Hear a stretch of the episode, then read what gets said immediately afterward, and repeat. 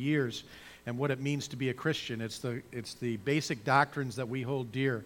Last week we talked about the communion of the saints and the Catholic Church. We discovered that the word Catholic means universal. It means the whole body of Christ everywhere around the world. Everybody who calls on the name of Jesus is part of the church of Jesus Christ. And we're all brothers and sisters in the Lord. And we talked about the communion of saints, that oneness that we have together, that unity that we're called to have in Jesus Christ.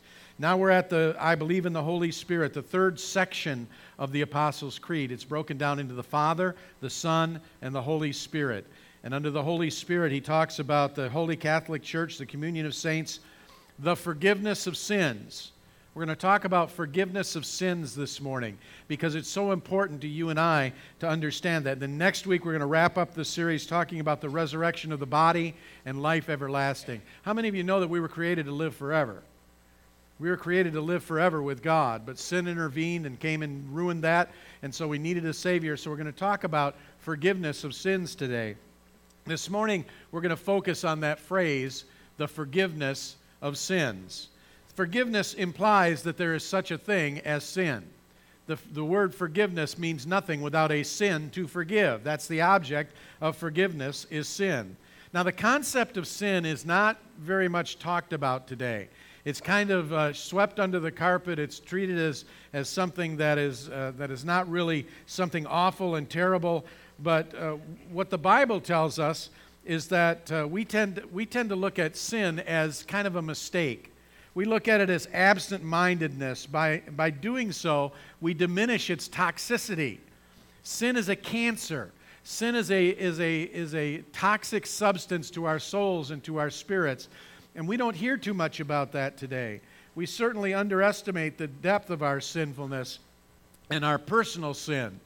I read a story this week about an African man who, who had a dream where he saw himself walking up a hill, and it turned out that it was Mount Calvary, and he saw the three crosses at the top of the hill, and he heard something behind him. And he turned around and he looked, and it was Jesus. And he was walking, struggling greatly to carry a, to carry uh, a load that he was carrying up the hill and it was, it was almost wearing him down. And the man looked at Jesus and he said, Lord, you must be carrying the sins of the whole world. And in his dream, the Savior looked at him and said, No, just yours. We don't really understand how sinful we really are, do we? We don't understand how deep our sin is in our hearts. The Bible says, David wrote, excuse me, in excuse me, in Psalm 51, he said, I was conceived in sin. In other words, sin was with us from the very beginning, from the moment we sprang from the womb. We are sinners. We don't like to think about that. But the recognition of sin is essential to dealing with sin. So let's go back and look at the first sin in the Bible and see what it has to say to us. Turn to Genesis chapter uh, 2, I believe it is. Genesis chapter 3, verses 1 through 6. And it's the story of Eve and Adam and the sin, the serpent, and the sin that they committed there. It says, The serpent was the shrewdest of all the wild animals the Lord God had made. One day he asked the woman, Did God really say that you must not eat the fruit from any of the trees in the garden? From any of the trees in the garden? Of course, we may eat fruit from the trees in the garden, the woman replied. It's only the fruit from the tree in the middle of the garden that we're not allowed to eat. God said, You must not eat it or even touch it, or you, if you do, you will die. You won't die, said the serpent to the woman. God knows that your eyes will be opened as soon as you eat it, and you will be like God, knowing both good and evil. The woman was convinced she saw that the tree was beautiful and its fruit looked delicious, and she wanted the wisdom it would give her. So she took some of the fruit and she ate it. Then she gave some to her husband who was there with her, and he ate it also. It was a joint effort. Sometimes we blame Eve for taking the fruit, but Adam ate it too. And it was a joint effort at sin on their parts. It was both of them that ate that fruit. But in this, in this little story that we see, we see five things about sin and temptation that the devil uses over and over and over again to get us to become sinners, to be sinners, to trap us in our sin. And the first thing is, is he questions God's word. He questions the Word of God. Did God really say? He wants you to question God's Word. He wants you to, to think about what, what God really said. When I was a boy, I hated to get up for school in the morning. That may come as a shock to you, but I really didn't like getting up early in the morning to go to school. And I remember one specific instance when my mom called down the stairs and she said, Joe, are you up? Well, being a teenager and having an intellect that was just, you know, so great, I thought to myself, now what does she mean by up? Does she mean I'm awake? Because I am awake. Am I up out of bed? I'm not really up out of bed. So I asked her the question What do you mean by up? My mother replied, I mean up. And I said, Yes, but what do you mean by up? Suddenly the door flew open. A glass of water was tossed accurately right at my face. It splashed me. I hopped out of bed and I said, What are you doing?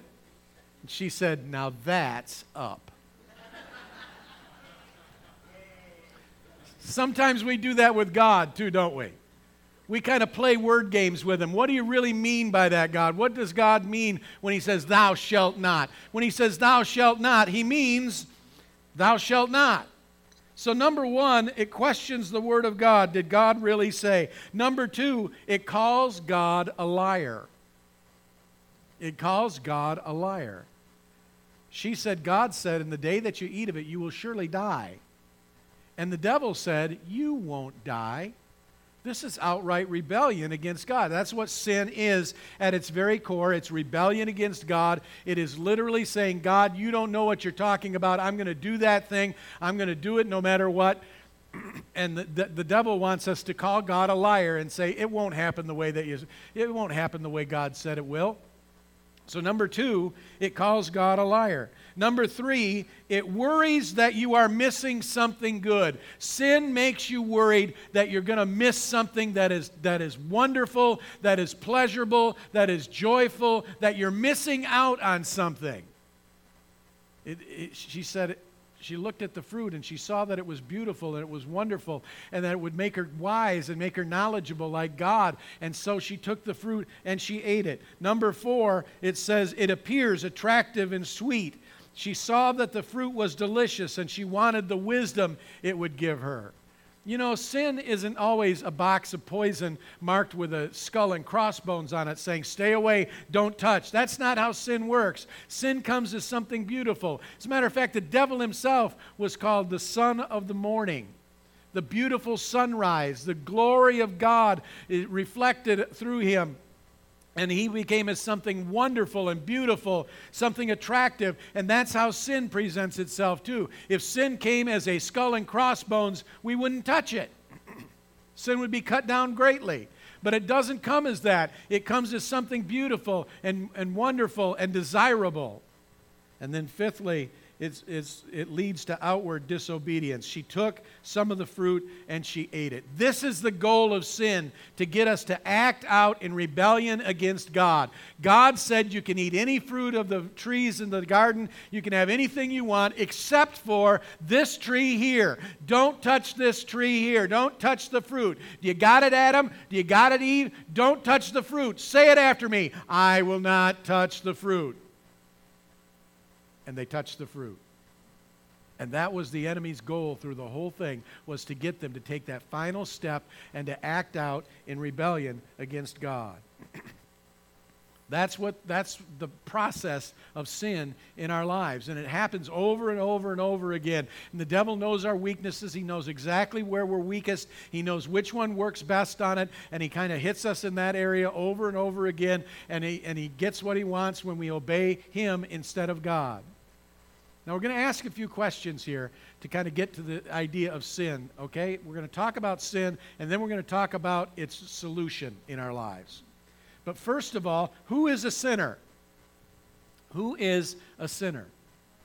All of us. In Romans 3:23, for everyone has sinned and will and all fall short of God's glorious standard. Everybody's a sinner, the Bible says. We all fall short of God's glorious standard. Psalm 51 5, for I was born a sinner. Yes, from the moment my mother conceived me. From the moment my mother conceived me, I was born in sin. What does that mean? It means that we were always sinners. We always have been sinners. It's passed down from generation to generation, and there's no hope without Jesus Christ of not being a sinner. In John, 1 John 1 8, it says, If we claim we have no sin, we are only fooling ourselves and not living in the truth. You see, one of the problems that we have is we don't judge our sin by God's objective standard. We judge our sins by the standard of those around us. And we say silly things like, well, I'm not as bad as that guy is. If you want to see a real sinner, look at that guy that lives across the street from me. I mean, he gets drunk every weekend. He abuses his wife. He, he cheats on his taxes. He does all of these terrible things. Why, I'm practically an angel compared to that guy. And God says, No, you're not. You're a sinner. One sin stains you forever. And, and Paul puts it in real unambiguous terms in Romans 3 9 through 19. 10 verses, but they're, they're so poignant. Listen to the detail that Paul goes into. He says, As the scriptures say, no one is righteous, not even one. No one is truly wise. No one is seeking God. All have turned away and have become useless. No one does good, not a single one. Their talk is foul. Their like the stench of an open grave. Their tongues are filled with lies. Snake venom drips from their lips. Their mouths are full of cursing and bitterness. They rush to commit murder. Destruction and misery always follow them. They don't know where to find peace. They have no fear of God at all. How do you think Paul really feels about the state of mankind? He's telling us no one is without sin. No one is without sin. And what's, what's worse, it's bad sin. Jesus brought this home when he said, If you look after a woman to lust after in her heart, you've already committed adultery with her in her heart. You can't even say, Well, I didn't actually do the deed. God said, But you wanted to. You desired it. You wanted to do it. And then he says in verse 19, Obviously, the law applies to those to whom it is given, for its purpose is to keep people from having excuses. The purpose of the law is to keep us from having an excuse and to show that the entire world is guilty before God.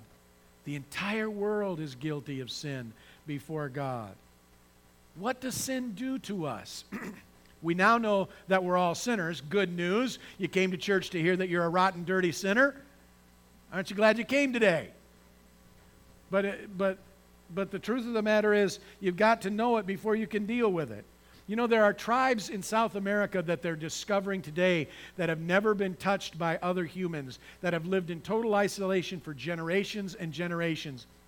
A few years ago, they came across one of these tribes and they were living in absolute poverty and filth and degradation. Everybody was sick. Everybody had disease and worms and that kind of thing. They lived in garbage. They lived in a hole in the ground. They called it their home, and, the, and they, they, they counted garbage as a prize but they didn't know there was a better way to live. They didn't know because everyone had lived like that before, everyone lived like that now, and everyone was destined to live like that for the rest of their lives. You see, the truth of the matter is when we are surrounded by sin, sin looks normal. When we're surrounded by sin, sin appears to be normal. And, folks, we are surrounded by sin. We are surrounded by sinful attitudes. We are surrounded by rebellion against God. And by the way, I think it's only going to get worse. I think it's only going to get worse. And the church had better have its hiking shoes on. It had better be ready for persecution. It had better be ready for, for uh, uh trouble and, and tribulation because it's coming. It's, it, you can see it the, in the news today. But when, it, when, it, when you're surrounded by sin, sin looks normal. So, what does sin do to us?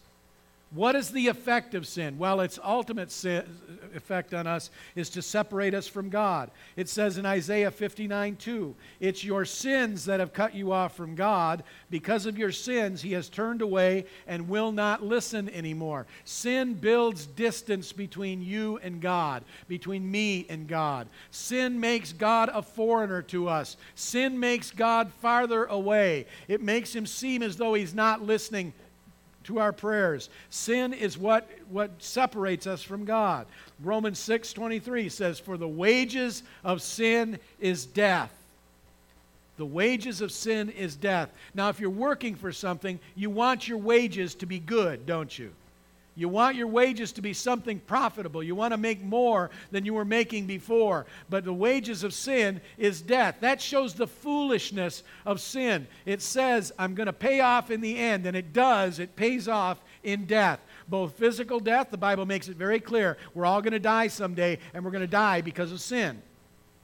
Eve's Eve's sentence is carried out in each one of us that we're going to die in our sins. Uh, and and, and that's, that's just the truth. Everybody here today is going to die someday. More good news. Aren't you glad you came to church? We're all going to die someday, but even worse than that is spiritual death. The Bible talks about a second death, and that is separation from God for all eternity. Now, hell will be hot. I believe that hell is going to be a place of flames, like the Bible says. But I do not believe that that is the ultimate suffering that we're going to have in hell. You know what the ultimate suffering of hell is going to be? It's going to be knowing that you are separated from God and there is absolutely no hope of ever being reconciled again. That's what makes hell hell. Being separated from God and knowing that you will always be separated from God.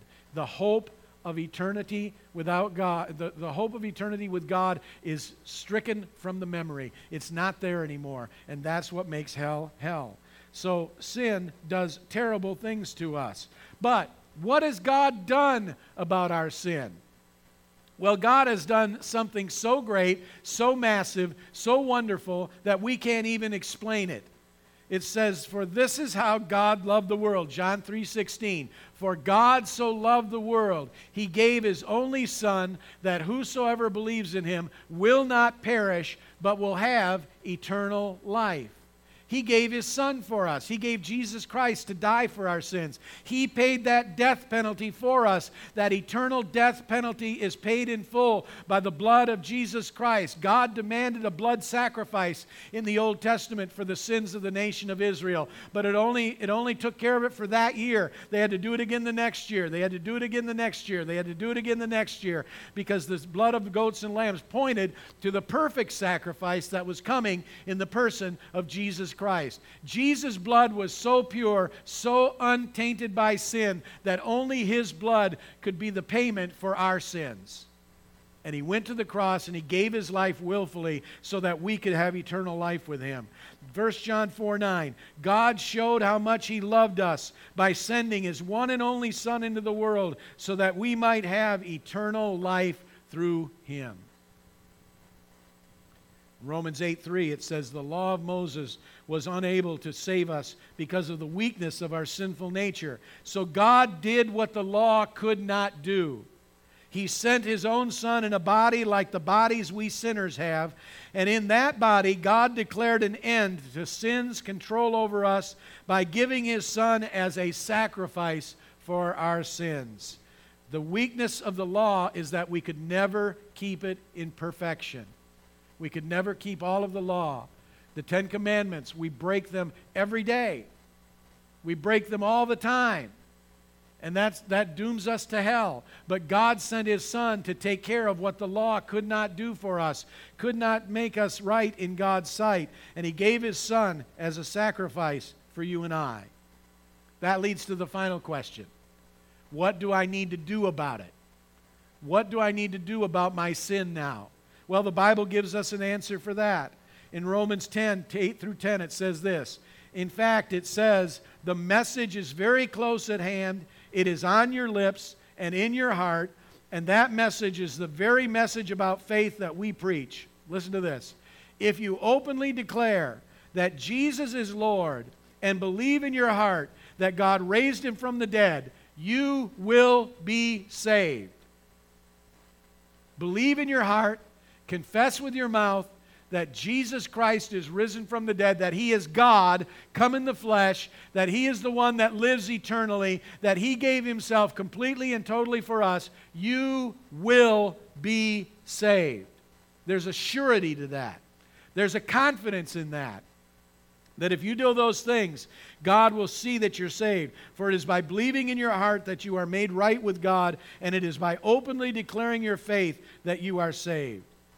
In Acts chapter 16, it's the story of Paul and Silas are in jail for preaching the gospel and they're in stocks and chains. They're bound down in the jail. And there's a great earthquake that happens and it frees all the prisoners, pops the prison doors open, makes the chains come off them. And the jailer runs down there and sees that they're all ready to escape and he's going to kill himself. And he says to them, he said, uh, the jailer called for lights and ran to the dungeon and fell down trembling before Paul and Silas.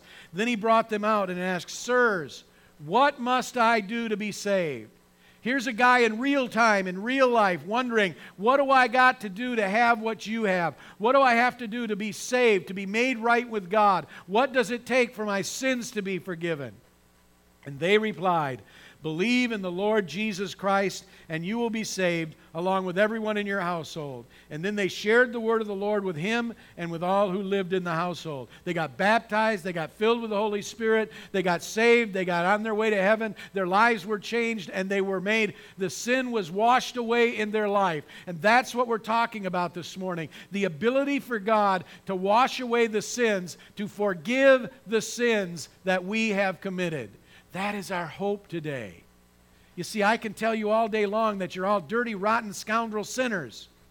And it doesn't change a thing unless you have those sins wiped away, unless you have them taken away by the power of the Holy Spirit. God wants to cleanse you, He wants to make you whole, He wants to make you clean. God does not take delight in sending anyone to hell. As a matter of fact, we send ourselves to hell when we refuse God's gracious gift of salvation. And God does not delight in that. He doesn't like that at all. There's a story that I want to close with in the New Testament. Jesus told it. It's called the story of the prodigal son. And it sums up greatly what we've been talking about here this morning. It's found in the book of, in the book of Matthew. It says, To illustrate this point further, Jesus told them this story. A man had two sons. The younger son told the father, I want my share of your estate now before you die. So the father agreed to divide his wealth between his sons. Now, this is a gracious father. I'm afraid if this were me, I'd say, wait your turn. I'm not gone yet, and I'm not planning on going anywhere yet. But he divided his wealth between his two sons. A few days later, the younger son packed all his belongings and moved to a distant land, and there he wasted all his money in wild living. And about this time, the money ran out, a great famine swept over the land, and he began to starve. He persuaded a local farmer to hire him, and the man sent him to the fields to feed the pigs. The young man became so hungry that even the pods he was feeding the pigs looked good to him, but no one gave him anything. When he finally came to his senses, when he finally came to his senses, he said to himself, At home, even the hired servants had enough food to spare, and here I am dying of hunger. I will go home to my father and say, Father, I have sinned against both heaven and you, and I am no longer worthy to be called your son. Please take me on as a hired servant. So he returned home to his father, and while he was yet a long way off, his father saw him coming. Filled with love and compassion, he ran to his son, embraced him, and kissed him. His son said, Father, I have sinned against both heaven and you. I have sinned against both heaven and you, and I am no longer worthy to be called your son. But his father